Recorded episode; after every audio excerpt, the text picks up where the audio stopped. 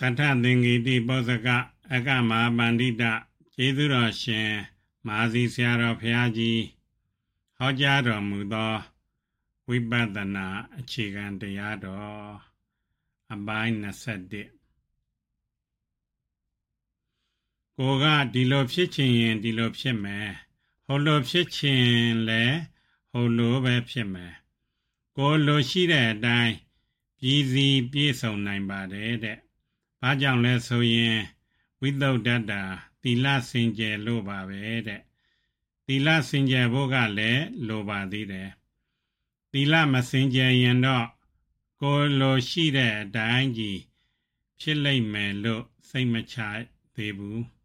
။သီလကလည်းစင်ကြယ်နေရင်တော့စိတ်ချရပါတယ်။ဒါကြောင့်ယခုတရားနာပရိသတ်တွေမှာသီလကလည်း အထူးစင်ကြယ်နေတယ်ဒီလိုတကြံတွင်ကာလကြီးဆိုတာမြမပြည်မှာမြမထုံးစံအတိုင်းအမတန်ပြောနေကြတဲ့ကာလကြီးပဲ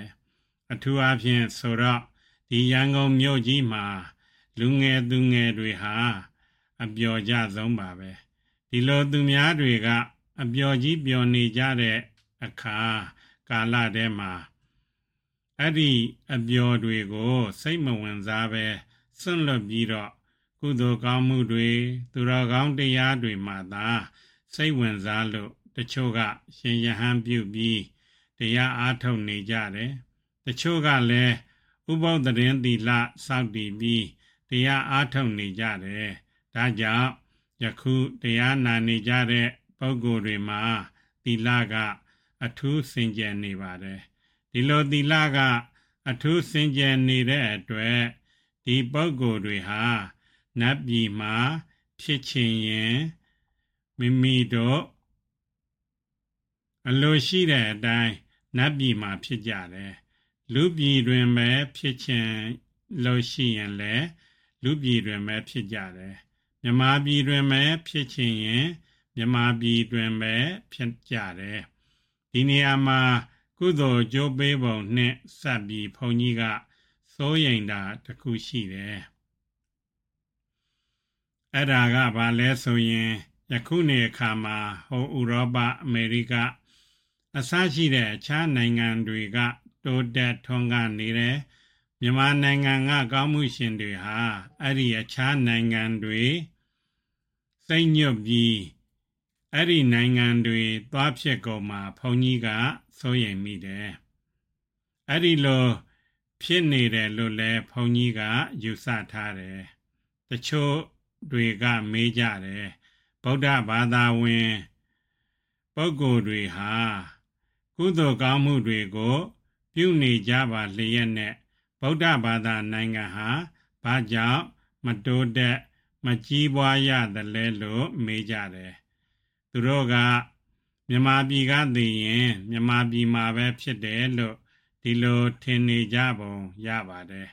အမှန်ကတော့အဲ့ဒီလိုမဟုတ်ဘူးကုသိုလ်ကံနှင့်ပြည့်စုံနေတဲ့သူဟာသူအလိုရှိရင်ဘယ်မှမစိုးဖြစ်နိုင်တာကြီးပဲမြမပြည်က ကုသိုလ်ကံရှိနေတဲ့ပုဂ္ဂိုလ်တွေဟာတိုးတက်ကြီးပွားနေတဲ့ဟိုနိုင်ငံတွေမှာဖြစ်ချင်ရင်အဲ့ဒီနိုင်ငံတွေမှာသွားပြီး ဖြစ်နိုင်ပါတယ်။ဒါကြောင့်ယခုနေအခါမှာ အခြားနိုင်ငံတွေကြီးကျယ်ခမ်းနားနေတဲ့ပုဂ္ဂိုလ်ကြီးတွေဟာဒီမြန်မာပြည်ကဗုဒ္ဓဘာသာဝင် ကောင်းမှုရှင်တွေလည်းဖြစ်နိုင်တာပဲမြန်မာပြည်ကယခုနေအခါမှာတန်ရှင်းစင်ကြယ်တဲ့ကောင်းမှုအကြီးအကျယ်တွေကို ပြုလုပ်နေတဲ့ပုဂ္ဂိုလ်တွေအလွန်ပဲများပါတယ် အဲ့ဒီပုဂ္ဂိုလ်တွေမှာသူတို့ပြုထားတဲ့ကုသိုလ်အားလျော်စွာ အကြီးအကျယ်အကျိုးပေးခွင့်ရအောင်သူတို့ရဲ့မိဘဖြစ်မိသူတွေဟာလည်းအမတန်ပေါ်များပြည့်စုံတဲ့ပုဂ္ဂိုလ်ဥယေကတဲများများမရှိဘူးအခြားနိုင်ငံတွေမှာမှဒီလိုပုဂ္ဂိုလ်တွေကများတယ်ဒီတော့ မြန်မာပြည်ကမိဘလောင်းတွေမလုံလောက်တာကြောင့်လည်းပဲမြမြန်မာပြည်ကကောင်းမှုရှင်တွေဟာအခြားနိုင်ငံရောက်သွားဖို့ရာအကြောင်းရှိနေပါတယ်အဲ့ဒီလိုတနည်းနည်းဖြင့်အခြားနိုင်ငံခြားဘာသာကြားတွေထဲမှာသွားဖြစ်တယ်ဆိုရင်ယခုဘဝကဗုဒ္ဓဘာသာဝင် သူတော်စင်ကြီးဖြစ်နေပေမဲ့လို့ ဖရာဒါယကာကျောင်းဒါယကာကြီးဖြစ်နေပေမဲ့လို့အဲ့ဒီဘာသာကြားတွေတဲ့သွားဖြစ်တဲ့သူက ပုထုဇဉ်ဘဝနဲ့ဆိုရင်အဲ့ဒီကမိဘအသစ်တွေရဲ့ဘာသာအသစ်ကိုလက်ခံယုံကြည်သွားမှာပဲလက်မခံဘဲနဲ့ဖြစ်နိုင်ပါမည်လားအဲ့ဒါဟာအလွန်ပဲအရေးကြီးပါတယ် ဒါကြောင့်အဲ့ဒီလိုဘာသာတရားတွေပြတ်မသွားရအောင်ဗုဒ္ဓဘာသာတရားတွေကိုနည်းနည်းနည်းနည်းသိနေတဲ့ယခုနေအခါကလေးကတတ္တတရားခိုင်မြဲအောင်အာထုတ်ထားဖို့လိုပါတယ်ဖျား၌ယုံကြည်တဲ့တတ္တတရားတရား၌ယုံကြည်တဲ့တတ္တတရား သံဃာ၌ယုံကြည်တဲ့တတ္တတရားဒီယရဏသုံးပါးမှာယုံကြည်တဲ့တတ္တတရားတွေမပြတ်နိုင်အောင်မပြတ်နိုင်တဲ့အစဉ်အတန်းရအောင်အားထုတ်ဖို့အလွန်ပဲအရေးကြီးပါတယ်အဲ့ဒီမပြတ်နိုင်တဲ့အစဉ်အတန်းဆိုတာကလည်းသောတာပန်ဖြစ်မှပြည့်စုံတယ်ယခုဘဝတရားအားထုတ်လို့မဖို့နိဗ္ဗာန်တရားကို သိမြင်ပြီးသောတာပန်ဖြစ်သွားရင်တော့ယရဏသုံးပါးကိုယုံကြည်တဲ့တတ္တတရားကမပြတ်တော့ဘူးအဲ့ဒီလိုဆိုရင်တော့ဘယ်နိုင်ငံရောက်ရောက်ဘယ်လူမျိုးထဲမှာဖြစ်ဖြစ်ကိစ္စမရှိဘူးစိတ်ချရပါပြီယခုပြောနေတဲ့တတိပေးစကားတွေကတော့ကုသိုလ်ရှိတဲ့ပုဂ္ဂိုလ်တွေမှာဖြစ်ချင်ရာ ဖြစ်နိုင်တဲ့အတွက် ဒုဒကာဒကမတွေဒုဒကာဒကမတွေတခြားရောက်သွားရင်အမတန်ရခဲ့တဲ့ဗုဒ္ဓဘာသာဝင်အဖြစ်မှ ဆုံးရှုံးသွားမှာကိုစိုးရိမ်လို့အထူးသတိပေးနေတာတွေပါပဲယခုအခါလူပြည်မှာထပ်ဖြစ်ဖို့ရတော့တဲမကောင်းလှပါဘူး အသက်လဲတူတယ်အနာယောဂါတွေကလည်းများတယ်ဝါရတွေကလည်းရှုပ်ထွေးတယ်ဘေးရန်အန္တရာယ်တွေကလည်းများတယ်ဒါကြောင့်လူပြည်မှာတော့မဖြစ်ချင်ပါဘူးနတ်ပြည်မှာပဲဖြစ်ချင်ပါတယ်လို့ဆိုရင်တော့ဒုဒဂရကမတွေဟာနတ်ပြည်မှာဖြစ်ကြမှာပါပဲစတုမာရမှာလည်းဖြစ်နိုင်တယ်ဒါဝရိန္ဒာယာမာ စသည်မှာလည်းဖြစ်နိုင်တယ်ဟုတ်လားအဲ့ဒါဟာမက်ဖို့မရသေးပေမဲ့မိမိတို့ပြုထားတဲ့ဒါနသီလကုသိုလ်တွေဤအစွမ်းကြောင့်မိမိတို့အလိုရှိရာ ဖြစ်နိုင်ပါတယ်မက်ဖို့ရတဲ့အတွက်အလိုရှိရာ ဖြစ်နိုင်တာကတော့အထူးပြောစရာမလိုပါဘူးနတ်ပြည်ဆိုတာသိပြီးတော့ထူးဆန်းလှတာလည်းမဟုတ်ပါဘူး ရောက်နိုင်ကြပါတယ်ရာဇဂိုမြို့ကအိန္ဒကဆိုတဲ့လူတယောက်ဟာသွန်းတသွန်းမြလောင်းတာလှူတာနဲ့တာတာဝရိန်သာနတ်ပြည်ရောက်သေးတာပဲယခုမြန်မာပြည်မှာဒုဒဂရကမတွေမှာကုသိုလ်ကောင်းမှုတွေကအများကြီးရှိနေကြတာပဲသွန်းတသွန်းပဲကမလဲပေးလှူလိုက်ကြတဲ့ဒါနကုသိုလ်တွေမနှဲဘူးမနှဲဘူး အများကြီးရှိနေကြတာပဲသီလဘက်ကဆိုရင်တချို့မှာခဏတစ်ဖြုတ်လောက်စောက်တီတာနဲ့တောင်နတ်ပြည်ရောက်ကြသေးတာပဲနေဝက်လောက်ဥပုံဆောင်တာနဲ့တောင်မှနတ်ပြည်လောကဖြစ်သေးတာပဲယခုဒုဒဂရကမတွေမှာဥပုသရင်သီလတွေဆိုရင်လည်းအများကြီးဆောင်သုံးနေကြတယ် ဝိပဿနာဘာဝနာတရားကိုလည်းအများကြီးပဲပွားများနေကြတယ်ဒီတော့နတ်ပြည်ရောက်ချင်ရင်လွယ်လွယ်ကလေးနဲ့ရောက်မှာပေါ့ဘာကြောင့်မရောက်ဖဲရှိရမလဲဒါကြောင့်ဒုဒကာဒကမတွေဟာနတ်ပြည်ရောက်ချင်ရင်ရောက်ဖို့ကတော့သိကြနေပါပြီအဲ့ဒါကိုရောက်သွားတဲ့အခါနတ်ပြည်မှာရောက်နေနှင်းတဲ့အရိယာနတ်တွေကို ဘလို့တရားတွေကို အားထုတ်လာခဲ့တယ်လဲဆိုတာမေးမြန်းစုံစမ်းကြည့်ကြပေါ့အဲ့ဒီလိုမေးမြန်းပြီးတော့မိမိတို့သိလာတဲ့တရားနဲ့နီနောဆွေးနွေးနိုင်တယ်ဆွေးနွေးကြည့်ဖို့ရာယခုကလေးကမှာကြားထားလိုက်ပါတယ်မြတ်စွာဘုရားလက်ထက်တော်ကာလတုန်းကတာဂိတမြို့မှာ ဥပောတထာဆိုတဲ့အမျိုးသမီးတယောက်ရှိတယ်။တာဂိတမြို့ဆိုတာအိန္ဒိယပြည်အလယ်ပိုင်းကောသလတိုင်းထဲမှာရှိတယ်။ဟိုတုန်းကဇေရဝံကျောင်းတော်ဤတရားသာဝတိမြို့တော်ကြီးဤလက်တက်မြို့တစ်ခုပေါ့သာဝတိနဲ့6ယူဇနာဝေးကွာတယ်လို့ဆိုတယ်တယူဇနာမှာ10မိုင်လောက်ရှိတယ်လို့ယခုခေတ်သုတေသနပ ညာရှိတွေကခံမှန်းထားကြတယ်အဲ့ဒီလိုခံမှန်းထားကြတာကလည်းအထာကထာများမှာပြထားတဲ့ရှေဝေါဟာရယူဇနာတွေကိုယခု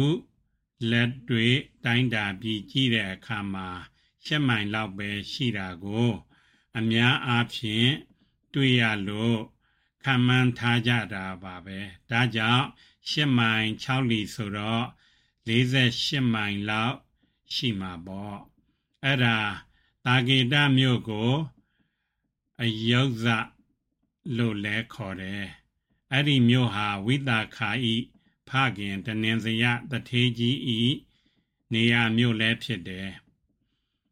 အဲ့ဒီတာဂိတမြို့မှာ ဥပောတထာခေါ်တဲ့အမျိုးသမီးဟာမြတ်စွာဘုရားဟောတော်မူတဲ့တရားတော်တွေကိုကျင့်သုံးပြီးတော့သောတာပန်ဖြစ်သွားတယ်ယခုတရားအားထုတ်ကြတဲ့တရားဓမ္မတွေလိုပဲဖြစ်မှာပေါ့ဟိုတုန်းကလည်းတရားကဒီလိုအားထုတ်ရတာပါပဲသူ့ကျင့်စဉ်တွေကိုတော့သူဟာသူပဲဖော်ပြထားပါတယ်နောက်ပိုင်းကျတော့ကြားရပါလိမ့်မယ် အဲ့ဒီအမျိုးသမီးဟာအသက်တန်းအတိုင်းနေပြီးသုတေသွားတဲ့အခါတာဝရိန္ဒာနတ်ပြည်ကို ရောက်သွားပါတယ်အဲ့ဒီမှာကြီးကျယ်ခမ်းနားတဲ့နတ်ဗိမာန်ကြီးနဲ့တင့်တင့်တဲတဲကြီးဖြစ်နေပါတယ်တဲ့တနေ့သောအခါမှာအရှင်မဟာမောဂလံမထေမြတ်ကတာဝရိန္ဒာနတ်ပြည်ခရီးဒေသစာရီကြွားချီတော်မူရင်းအဲ့ဒီနတ်သမီးကို တွေ့လာခဲ့တယ် ဟိုတုန်းကမထေမြတ်တွေမှာအပိညင်တကိုးတွေနဲ့ပြည့်စုံတော့တဲနေရာကြတယ်နတ်ပြည်ကို ကိုယ်တိုင်သွားရောက်ပြီးတော့လည်းကြည့်ရှုနိုင်တယ်ကိုယ်တိုင်မသွားပဲဒိဗ္ဗစက္ခုအပိညင်နဲ့လူပြည်ကနေပြီးကြည့်ရင်လည်းနတ်တွေကိုမြင်နိုင်တယ်ဒိဗ္ဗသောတာအပိညင်နဲ့နတ်တို့ဤအတန်ကိုလည်းကြားနိုင်တယ်တဲနေရာကြတာပဲ ယခုနေအခါမှာတော့ဒီလိုဘိညာယပုဂ္ဂိုလ်ရဲ့လို့ထင်ထင်ရှားရှားမရှိတဲ့အတွက်နတ်ပြည်လောကကိုသွားလဲမသွားနိုင်ကြဘူးတနည်းနည်းနဲ့သွားနိုင်လို့ရောက်သွားတော့ဟိုကနတ်တွေကိုမြင်နိုင်ကြမှာလည်းမဟုတ်ဘူးဟိုအထက်နတ်ပြည်ကနတ်တွေကို မပြောနဲ့ဦးတော့လူပြည်တွင်ပဲရှိတဲ့ရုပ်ကစိုးတွေဥစ္စာဆောင်တွေကိုတော့မမြင်နိုင်ပဲရှိနေကြတာပဲ ဟိုတုန်းကအပိညင်ရပုဂ္ဂိုလ်တွေကတော့ဘယ်ကနေကြည့်ကြည့်နတ်တွေကိုအပိညင်မျက်စိနဲ့မြင်နိုင်တယ်နတ်တွေပြောဆိုနေကြတဲ့စကားသံကိုလည်းအပိညင်နားနဲ့ကြားနိုင်တယ်ယခုကာလလိုရေဒီယိုတွေတယ်လီဖုန်းတွေဝါယာလက်တွေဘာမှမလိုဘူးကိုယ်တိုင်သွားကြည့်ခြင်းရင်လည်းစိတ်ညွတ်လိုက်တာနဲ့တခဏလေးအတွင်းမှာပဲ လိုရာကိုရောက်သွားတယ်။ရင်ယထာတွေလင်းရင်ပြန်တွေဘာမှမလိုဘူးတဲလွယ်ကူတာပဲ။ဒါကြောင့်အရှင်မမောဂလဟာအဘိညာဉ်တကိုးနဲ့နတ်ပြည်ကို မကြာမကြာကြွသွားလေရှိပါတယ်ဒီလိုကြွသွားတာကလည်းတခြားကြောင့်မဟုတ်ပါဘူးသူကိုယ်တိုင် မျက်မြင်ကြည့်ရှုပြီးတော့မြည်သည့်နတ်သားနတ်သမီးဟာဘယ်လိုကုသိုလ်တွေပြုခဲ့လို့ နတ်ပြည်ရောက်ပြီးဘယ်လိုစည်းစိမ်ချမ်းသာတွေကိုခံစားနေရတယ်ဆိုတာကိုတသက်ခံအဖြစ်လိုချင်လို့သွားတာပါပဲဒီလိုမသွားပဲလူပြည်ကနေပြီးစင်ကျင်ယုံနဲ့လည်းသိတော့သိနိုင်ပါတယ်ဒါပေမဲ့ကိုဟာကိုသိယုံနဲ့ပြောတာကတော့တဲပြီးမခိုင်မာလှဘူးဟိုကနတ်တွေကိုယ်တိုင်က ပြောပြလိုက်ပါတယ်ဆိုတော့ တသက်ခံနဲ့ပြောတာကမှပိုပြီးခိုင်လဲခိုင်ပါတယ်လူအများမှလည်းတတ္တတရားတိုးပွားတက်ကြွစေနိုင်တယ်ဒါကြောင့်မိမိပြောတဲ့စကားကို လူတွေက လေးလေးစားစားယုံကြည်ပြီးတတ္တတရားတိုးပွားသွားအောင်လို့အရှင်မမောကလန်ကနတ်ပြည်လောကကိုဒေသစာရီကြွားချီတော်မူပါတယ်တဲ့ အဲ့ဒီလိုကြွားချီတော်မူတဲ့အခါမှာခုရင်ကပြောခဲ့တဲ့ဥပောတထာနတ်သမီးကလေးဤဘုံဗိမာန်အနီးကို ရောက်သွားတော့အဲ့ဒီနတ်သမီးကလေးကဘုံဗိမာန်ပေါ်ကဆင်းပြီးတော့အရှင်မမောကလန်ကိုယုံသေးစွာရှ िख ိုးပြီးယက်တည်နေပါတယ်တဲ့အဲ့ဒီတော့အရှင်မဟာမောကလန်မထေကဒီလိုမေးတော်မူပါတယ် နတ်သမီးကလေးတင့်ကိုကအယောင်ဝါတွေဟာတောက်ကြကျဲကအယောင်တွေလိုပဲအလွန်တောက်ပတင့်တယ်ပါပြီတဲ့ဒီလိုအယောင်ဆင်းတွေနဲ့ဒီလိုနတ်စည်းစိမ်တွေကိုရတာဟာဘလို့ကုသိုလ်ကောင်းမှုကြောင့်ပါလဲလို့မေးတော်မူပါတယ်ဒီတော့နတ်သမီးကလေးကဖြေကြားလျှောက်ထားတယ်တပည့်တော်မဟာ ရှေးဘဝတုန်းကလူပြည်လောကမှာကောသလတိုင်းတဲကသာဂေတခေါ်တဲ့မြို့မှာ အမျိုးသမီးတဦးဖြစ်ခဲ့ပါတယ်အမိကတော့ဥပောတထာလို့ခေါ်ပါတယ်တပည့်တော်မဟာတရားတော်တွေကိုကြားနာပြီးတော့မြတ်စွာဘုရား၏သာသနာတော်မှာယုံကြည်တဲ့ကြီးညိုတဲ့တတ္တတရားနဲ့လည်းပြည့်စုံခဲ့ပါတယ်ဘုရားတရားသံဃာယရနာမြတ်သုံးပါးကို ကိုးကွယ်စိကပ်ပြီးတရဏဂုံတည်တဲ့ဥပတိကာမဖြစ်ခဲ့ပါတယ်တဲ့တတ္တယုံကြည်မှုကြီးညိုမှုတတ္တတရားနှင့်ပြည့်စုံသောဥပတိကာယရနာသုံးရပ်ကိုစိကပ်ကိုးကွယ်သောဥပတိကာမသည်အာသိဖြစ်ခဲ့ပါသည် အရှင်ဖျား